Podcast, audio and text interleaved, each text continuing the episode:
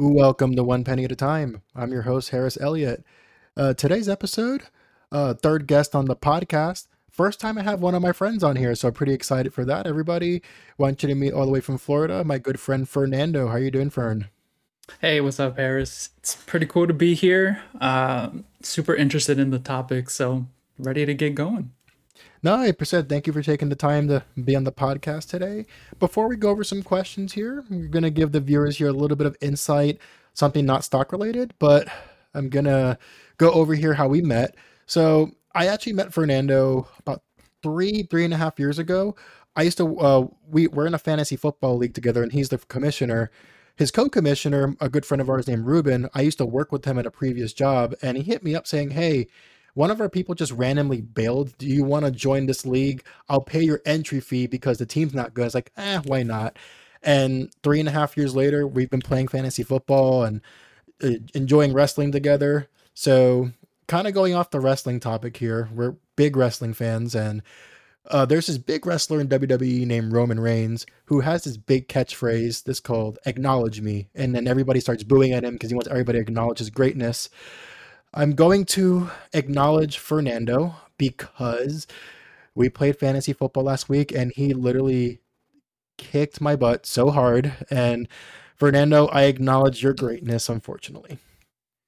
It's it's well received. Well received. And I, I would say like kicked your butt is kind of like weak. If anything, it was mopped the floor with you. Uh, so let's let's be honest out here. Come on it was my worst loss in, in the season. All my other losses were really close. This one was really bad though. So Fern, I acknowledge you. I, uh, I, I spoke to my players. I let them know save the best for this week. After this is all downhill. So there you go. So uh, uh, Fern, and something I know we've kind of talked about. Obviously, we didn't really get to this topic a lot until recently, where we got really close after we met up. When we went to WrestleMania. I started mm-hmm. figuring out how much you've been into like stocks and investing and all that. And you know, the goal with this podcast is I love to document how everyday people like you and me have normal jobs, can be successful at this, and you know make something you know really f- fruitful for whenever the future you is coming in. So kind of want to talk about that. Tell me about your background um, tell me about your career you know what do you do? Yeah so uh, background has kind of been varied. I've i've generally been in the support field in one way or another. You know i've worked at lexus before i've worked at jp morgan. Actually that's how i met ruben uh, was when i worked there and now I am in tech. So I work for a web company who specializes in software for uh, e-commerce, and I work on developing the support pa- excuse me support platform for uh, the the actual product. So things like documentation, things like um, processes, and making them more efficient uh, is what I am primarily focused on right now. But I've always had a interest in the tech field. Like actually, uh, when I was 16 years old, I actually used uh, WordPress to build like a first website, and then I sold like I made it a kind of like a little bit of a job to build sites for other people, and that's how I started. Uh, kind of in web development, uh, very lightly, but that's you know going back a number of years now, and I think because of that like tech shift, I've always been super interested in how to leverage that tech to get more research on companies that I'm interested in investing in, uh, you know, different ways to uh, leverage that knowledge and technology into more information and more content that I can then make better decisions on investing with. No, that's awesome, Fern. And said it's it's amazing how a career change for you really kind of spiked this whole nother side of like interest and things you want to do. Um, I, I know you said you were talking about building websites when you were a teenager. Were you into investing at that time, or is that something that came on like later later on in life? That I've always had some form of an interest in investing. Um, when I was little, man, we maybe like 12, 13 years old, um, I used to go to work with my dad. He owned a grocery store and he has always been interested in the markets. I mean, he he he used to read like the Wall Street Journal on a daily basis because back then, if you wanted to learn like how tickers are doing and how the market's doing and stuff like that, there was no internet you can jump onto. You had to get the Wall Street uh, the Wall Street Journal and then go through all the tickers and stuff, performance and, and all of that. So what I would actually do was I didn't understand what any of it was, but I would there was nothing else to do. I was just sitting around, so I would actually read it and like look through the tickers and like look at all the percentages and stuff like that and I would track like in my mind like oh, this company is doing, you know, 3% up today. On Friday it's up a total of 7%. Like what happened? Like what was the journey for getting there? So like since I was 13, I was always interested in that stuff, but it wasn't until I was 18 years old that I started actually investing because I had a job, had some extra money I can put into uh, into the market. So yeah, since 18, um, I've been buying stocks, and that's never really stopped. Uh, if anything, now it's gotten a little bit more varied and jumping into different uh, asset classes and things of that nature. Well, that's amazing. So you actually started really early with your, like your investing career and your dividend journey, which is something that I'll be the first one to say I wish I had that mentality when I was yeah. 18 years old. I was looking for where can I get the cheapest six pack. I kind of wish I had that mentality when I was younger, but you know, it's never too it's never too late to start. It's never too early no. to start. So it's really amazing that you had a really good foundation growing up and coming up with that. So let's go ahead here and kind of talk about you know your portfolios do you have a mix of it in like um like taxable accounts and roths like how do you have it like all diversified in yeah, great question. So I right now I'm I'm split a little bit. So I have a taxable that is mainly for uh, index funds, um, and then I have a Roth, which I just have like VTI in there, and I just throw in money um, on a yearly basis to max that out. And then I have like a Robinhood account, which is what I use for like singular stocks and options. And yeah, that's basically like my portfolio um, as far as like how it's split up. But I do have more of a like portion of each of those portfolios that is primarily dividend focused. So like I have an ETF, uh, dividend ETF in my taxable. I have some stocks, um, some dividend stocks in my Robinhood. So it's kind of split up a little bit. Um, and each of them just has its own like job that I kind of assign it. So right now I'm definitely focused on singular stocks a little bit more and building positions in those. No, got you. And then uh, before we talk about your singular stocks, there, I know you said you had VTI in your Roth. Yeah. For your do your Roth, do you just keep it simple VTI? That's it. Just track the market, make it simple on you.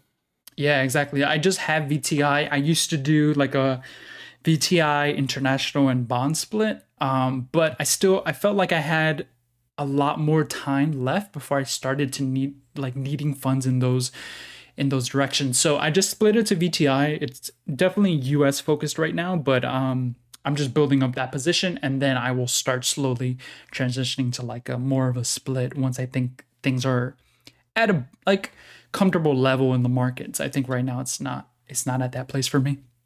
No, understandable. And I know VTI is, you know, it's pretty down this year. So I feel like right now it's a great time. Like how you're talking yeah. about trying to build out shares. It's a pretty good time to really put, be putting money into, you know, a lot of indexes and a lot of ETFs right now, especially they've been taking some hitting there. So back to your singular stocks, um, what are some positions that you're looking to build out for the long term? So a uh, big one is Apple. I never really got into into Apple as a stock just because I think the performance is not at my risk appetite like right now. I think I think mm-hmm. Apple's always going to be a balanced stock. It's always going to have a good foundation in any portfolio, but I want to build it up just because I think it's a very safe stock. It's also like a really good dividend paying stock. And uh, that's kind of where my focus is. Microsoft is another one that I'm pretty like under right now in terms of where I would want to be. And so I'm building that up a little bit more but my biggest position is definitely Tesla. Uh, it's not a dividend payer, but that's a company that I see as like in the same vein that I have certain assets in other areas that I I'm I'm like really pounding into getting my positions up higher and higher. Like Tesla's one of those that I think has such a bright future that I'm just banking on that being a really good producer of um just like gains on a on a far out basis. It's very long term on that in that regard. So those are the kind of the three that I'm focusing on right now. Tesla being the higher of the of the other two, but um, trying to get more Apple and Microsoft just because those are companies that are always going to be around. No, for sure. And obviously, I know a big thing with like Microsoft and Apple, people always think about the hardware and the software, but they're literally some of the largest subscription based companies in the exactly. world. And, and the money they make from that and the profit margin in that is huge. Yep. Now, I got to go on a Tesla for a second here. Um, I know since I've been following the market, um, I think I got into around 2018, 2019, closer to 2019, but 2018. I know uh, Tesla's been through uh, multiple stock splits. Have you been yeah. through? Have you been able to do all the stock splits and enjoy the benefits from that so far? Yeah, I've actually. I think I have layers in each of those stock splits. Um, this past one was was the highest one that I've had to convert uh, existing stock into the split. So uh, I've definitely benefited from that because of the fact that I've actually started getting into options and selling covered calls and things of that nature. Like the stock splits have helped me get there quicker just because the price before was was a little bit higher. So i'm continually buying in um, every so often to get new shares but now that i have some some specific stock that i'm using for the options like i'm using that, those funds to just build into the position a little bit faster. So uh yeah I, I think and and i've heard they're also thinking about doing stock buybacks some point in 2023, which can help with price as well. So there's a lot going on in that. Um, I think some maybe more negative sentiment now, but for me, it's like a company that I'm just going to hold for at minimum three years and then figure out what I do there. No, for sure. And I saw this earlier. I think this is from their quarter two earnings, where Elon mentioned that they're considering even cons- factoring a dividend somehow. So, mm. I mean, if they were to do that, let's say like a couple years from now, because I think right now they really are focused on getting the growth. But yeah, you know what? It, let's say for example they start off at like anything less than a one percent yield, and then kind of go from there. Then that's just going to be extra money for you, especially with your position. So it's like, oh, I never expected to get a dividend. Now this is just a bonus at this point. Yeah, exactly. Like I kind of, if I'm being honest, don't want a dividend because uh, it it makes uh, option selling like a little bit more difficult because you have you do have the time when dividends are uh, paid out and stuff like that, and it changes the stock price. But like that would be a situation where I probably would just stop selling options on it uh, entirely and just wait for the dividend to come in. Uh, but I would like them to really build out their factories more and get the supply line like set make sure all of that is settled before they start getting into dividends. Uh, just because right now their revenue can be a little bit volatile depending on circumstances like what's going on in China and, and in Germany now. So they have uh, some things to work through, but that would be fantastic. Like if, if they nail everything that they have set out to nail, which is uh, you know not always Elon's strong suit. But uh, if they do, like I think that that is a company that is just going to it, their their their their revenue gain is going to be massive. So, looking forward to see what happens with them. No, absolutely, Fernando. And I know, like I said, you're pretty tech heavy.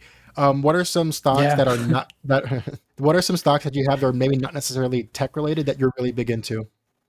Um, Costco. I have a lot of Costco stock. Um, I think. I, I mean, I just love generally love Costco as a brand. Um, but as a company, they're just their fundamentals are phenomenal. Like I think they had a store in China that opened I I think it was last year, but they their members at that one store like I want to say upwards of a 100,000 or more. Like they just they know how to take uh, like you said before with Microsoft and Apple, subscriptions are such a great money maker for a business. And if you have someone that's just continually paying for subscriptions, that's just money that's always flowing in. Costco has like a great retail experience and they also have the added benefit of like you need a membership to shop there.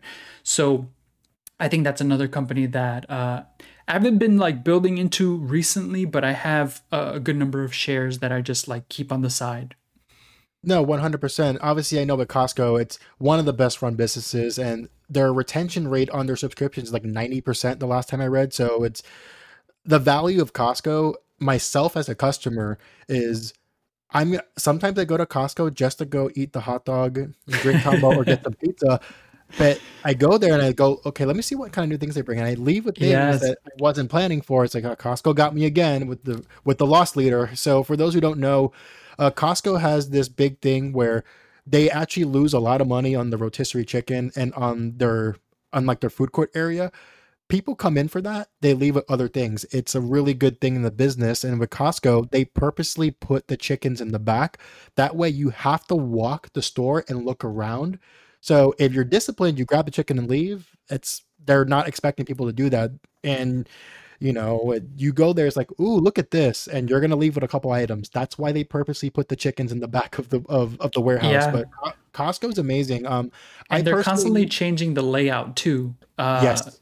So like you kind of forget like where things are. It forces you to have to walk through multiple aisles. And like at first I didn't understand that. Like I was like, why are they always changing things? But now like as a like someone that's been there a couple times, I'm like, oh, this makes perfect sense because they're just wanting people to shop around, lose themselves, and then find out, oh, this is now on sale for 20% off or whatever the case, and now I'm gonna buy it.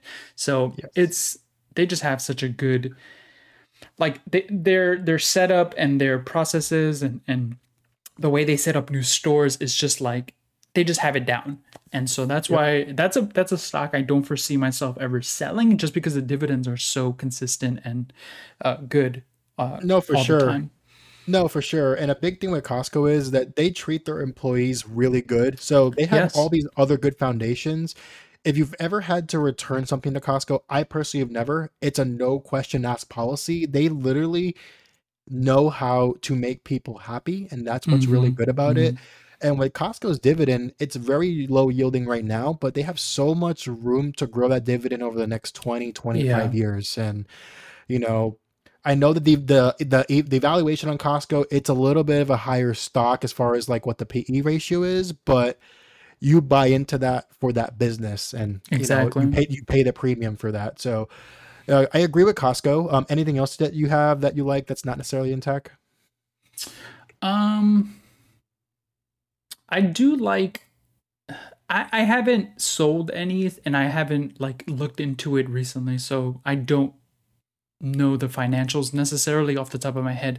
But I did have a small Verizon position, uh, because I think, you know, they're top of the class in terms of mobile in the states. Um, I think the the one thing with them is like their prices are comparatively like higher than other providers you know like T-Mobile and stuff like that but the quality that you get for the price is generally pretty high as well. So like in that's in that area I kind of bought into Verizon a little bit. Uh, I just haven't gone back into that sector and like kind of like looked at things or or balanced out other up and coming companies so Verizon probably be the only other one that I've really like dived into in that space. No, for sure. And I know, like, honestly, everybody in the telecom uh, sector except for T-Mobile. T-Mobile's the one that actually killed it as far as like a price Yeah. gain this year, but AT&T and Verizon have gotten whooped really hard in the market. So I think their dividend yields are like really high right now from how much everything's dropped. Yeah, so AT and T especially. Yeah, actually, uh, this week they had really good earnings where it's the first time, and I don't know how long that they've had any good news. Um, I got like a nine to ten percent gain on that just from the Wow. earnings. So it's like the first time that they've had any kind of momentum because they've had so much negative things in the last five to six years. But Yeah, I mean, for for yourself with like Verizon, if you already have that in there and you believe in that company, it's like the great time to like get more shares for cheaper and build out, you know, your position. And you know, as the stock picks back up, then you know your yield on cost is going to go up a lot. So you're going to get technically a higher yield. So I think that's a really good thing to, to focus on if that's a position you really believe in. yeah. th- There there are some positions like Costco and, and Verizon that I made pretty good one time um, investments in, and then the dividends have just been collecting on top of that investment. So I just kind of set them and forget it. Um, like I said it, oh, before, my mentality on my investments was largely like, okay, I'm buying this, I'm gonna hold it for a number of years, figure out what happens, uh, and or longer term than that. Whereas now it's it's a little bit different. Like I'm gonna take profits a little bit more if I'm able to do so, and so that changes my mentality a little bit when I'm investing uh, nowadays. But you know, Got I think if you have some staples, you're set. No, for sure. And when I'm actually going to ask a follow up question to that. So you said about taking profits, and the profits, are you using that to then maybe buy another company that's undervalued in your opinion to get more share of that? What's your strategy when you like take out the profits out of a certain out of a certain holding? Yeah. So what I typically will do is I will hold. If I sell anything for profit, I'll hold it on the side until I figure out a game plan for what I'm going to be doing for that. And then I generally will like stick to that game plan no matter what. Recently, that game plan has been like, I want to have as many Tesla shares as I can while the price is uh, lower than I believe it should be. And mm-hmm. so I'm at a, at a point now where even if the price does drop before, or, you know, when I buy in initially, like I'm okay with that because I'm more interested in the number of shares rather than the actual amount.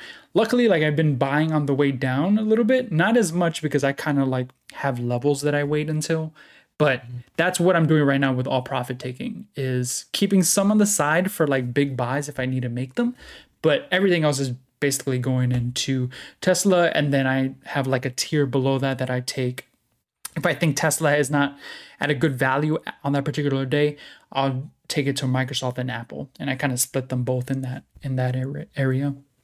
No, that's awesome, and that's really it's a smart strategy, and you know definitely something where you it's you're obviously more of a growth investor, and that's kind of like some of the advantages you have, where it's like, you know, like myself, I'm I'm a big holder of like I need a dividend. That's just my investing yeah. strategy. But the great thing about this is, is that there's no rules for this. Everybody has what's particular to their lifestyle and their needs, and that's what's amazing about this. It's like n- you should never copy somebody else because they're doing it. It's you're doing this mm-hmm. based off your own research and what's best for you, and that's what's that's ultimately what this is all about. Yeah, and I think dividends too are just such a great tool that you can even utilize, even if someone like me who has like a specific time horizon that I'm looking at and I kind of gravitate towards those stocks that fit within that time horizon. Like I use dividend stocks to help propel those positions, even if they're not going towards another dividend stock.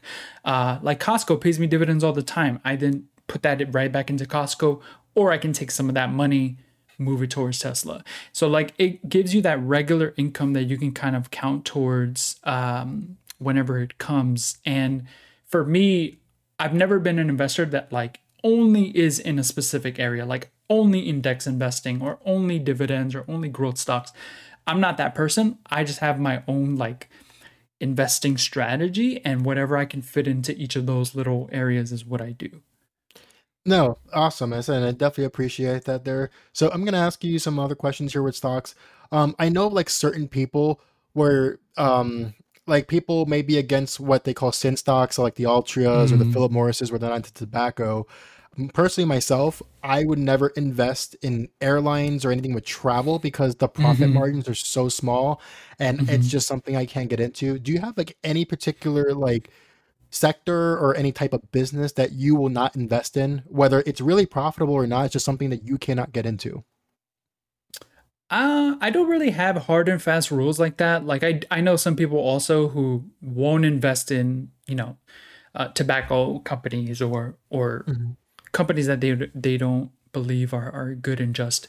Uh, I'm I'm like very emotionless when I'm when I come to investing. If it makes sense, I'll invest in it.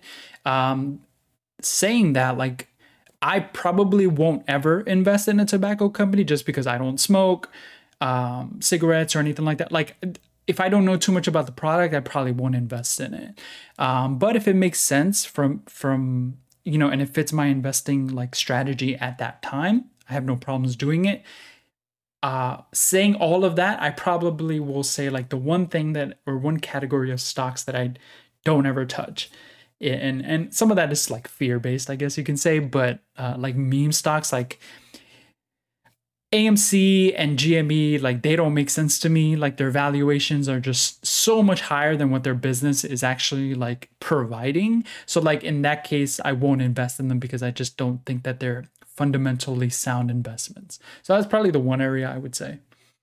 Okay, yeah, I understand. I mean, I know that when the whole GameStop stuff was happening, um, I had a friend of mine who had never gotten into the market and he was hitting me up because he knew and I'm like saying, Hey, have you seen what's happening on Reddit? And I am actually not on Reddit. I don't keep up with any of mm. that. And I'm like saying, mm-hmm. No, what are you talking about? Well, I put 500 bucks into GameStop and he put it before the big boom because he's so into Nice. Reddit.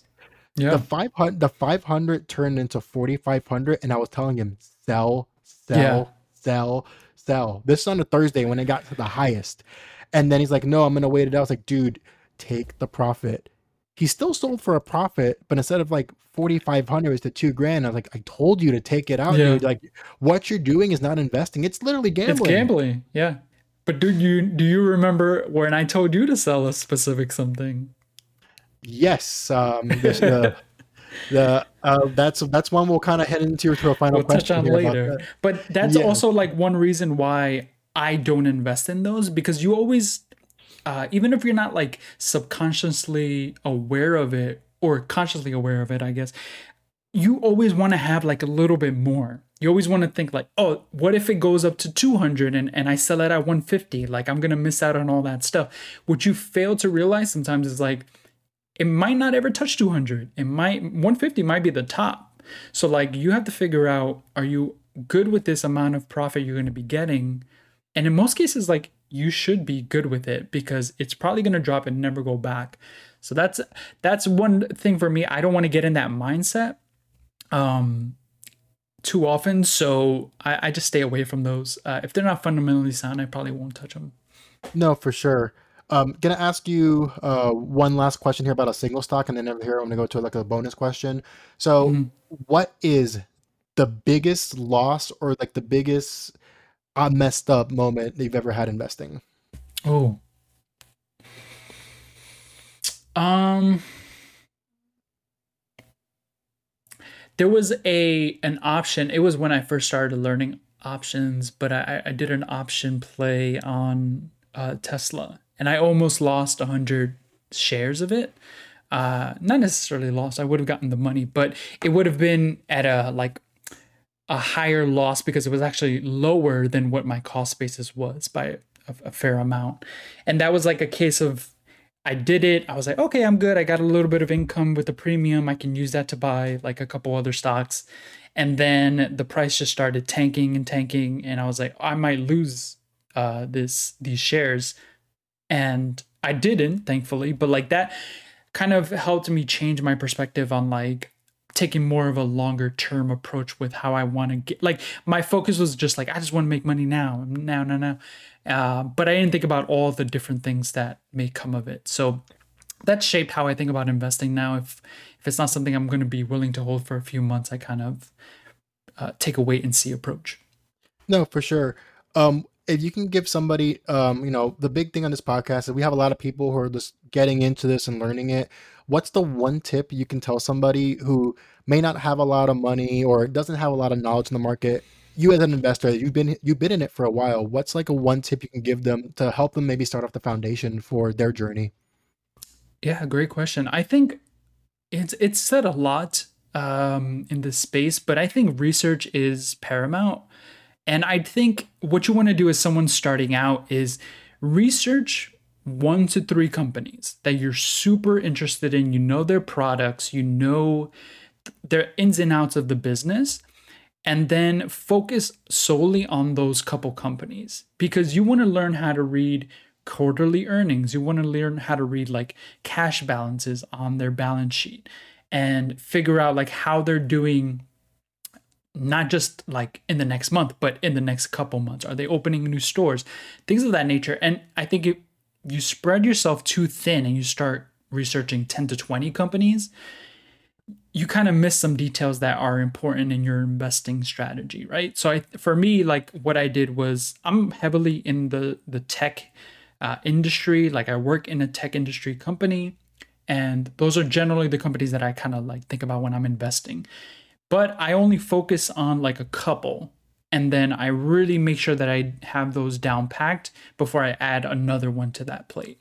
That's probably what i'd say is like research utilize there's so many free resources out there. Like honestly youtube is one of the best free pieces of like um investing research you can like that are available to you. Um i use like yahoo finance a lot bloomberg stuff like that. So there's just a lot of free options out there. You don't have to really pay for anything uh just keep your research like uh set on a couple options and then you're good from there.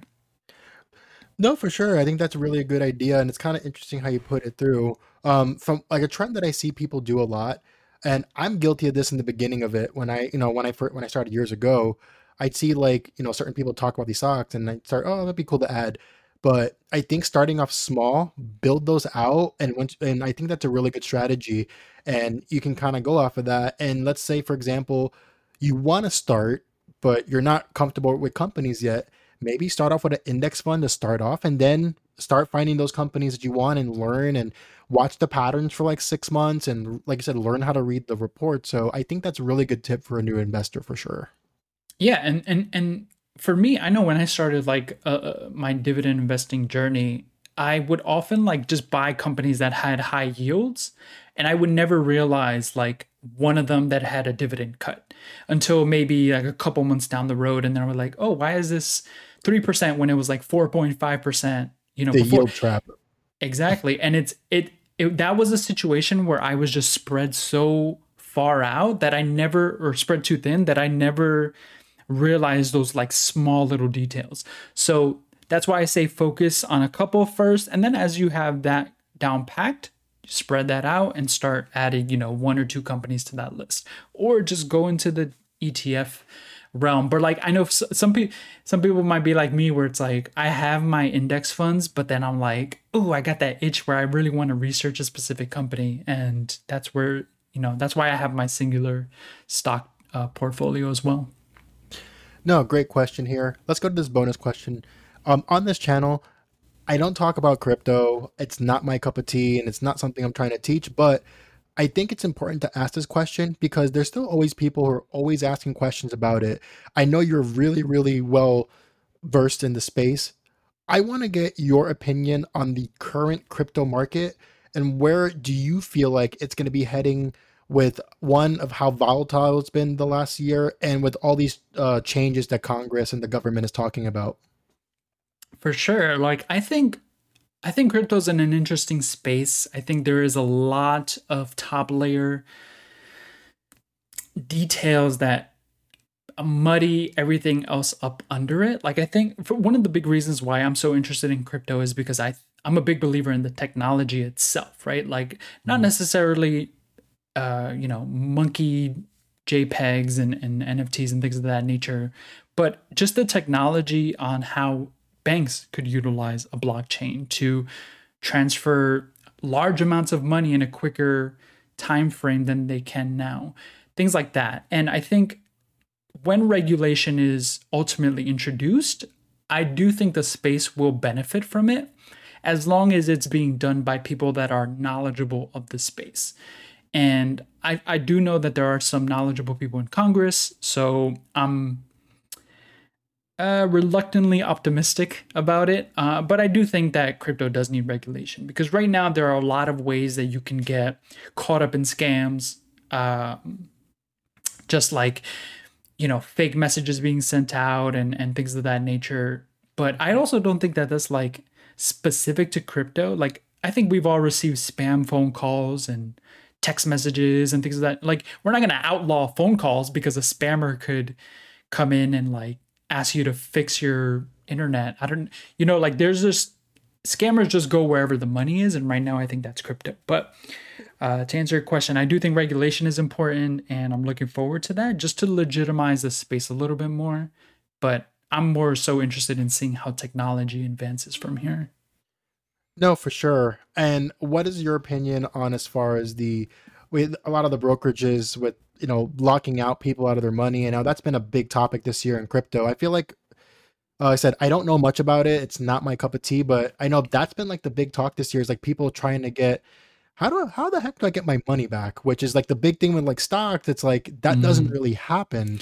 So yeah. what's your opinion on like all like the voyagers and like those type of brokerages yeah see those are interesting because one of the benefits of crypto is it's all transparent, or at least it can be transparent, right? Like if I am following a singular wallet and I want to know what transactions they're doing, I can look that wallet up and, and know how much money is in there, where they were drawing or depositing funds to.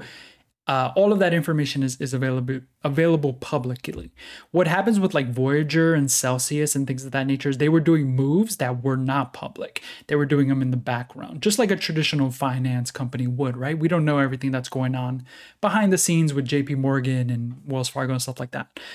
Uh, so in that case, being on the blockchain would have actually been better because of the fact that we would have seen that they just did not have liquidity to pay people out. Uh, and that's what happened with Voyager. So, in my opinion, like, I think it ultimately is a good thing that this happened. It hurt the space a lot, but I think it's a good thing because it showed us that there these companies that are just doing things behind the scenes that are hurting us as investors and customers. Whereas if we have companies that are transparent and they show what's going on with any deposits that are currently uh, being done towards that platform, then we have more of an idea on what we need to do in advance of that stuff. We might not have been locked out of our funds if we knew what was going on, right? So yeah. I think that's where regulation will come in. I think there'll be more rules about that stuff. Um, and we'll see what happens. I know a lot of companies are moving a bit more towards like the blockchain and, and using that as a way to verify funds and trans transmit funds. So uh, you know, I think ultimately it's going to be a good thing, and it, it is going to take a lot of time, though. I think, I think some people are expecting crypto to take on like within the next one to two years, like really go mainstream. I think it's going to be at least three to four or five years before that happens because it's such a complex space. Even me, who spends you know, a good amount of time on a daily basis being in that space, like there are some things I'm even confused about. So it's going to take time. No, for sure. And to close out this uh this episode today, I know you, you kind of said earlier about that time you didn't sell. I'm going to mm. explain really quickly a quick story of mine of the only time I did crypto. Luckily, I was successful at it still. you were. But um, back last year, before this stupid Shiba Inu coin blew up, when it became public on Coinbase, I saw this and my investment strategy and my thought process this was, oh look, another stupid dog coin. I'm gonna put a hundred bucks into this and see if it blows up. That was my analysis on it. That 100 got to like 1300 and I had no idea what to do. So I was hitting up Fernando and Fernando was like, you need to take money out. And I was treating it like a stock. And that was my big mistake. Also, what I hated about it was at night, I would wake up and open my phone to see where mm. the price mm. was at because I would. You got yeah. so emotional to it. End yeah. of the story. I still sold it instead of a thirteen hundred percent gain, five hundred percent gain. Hey, not a bad day.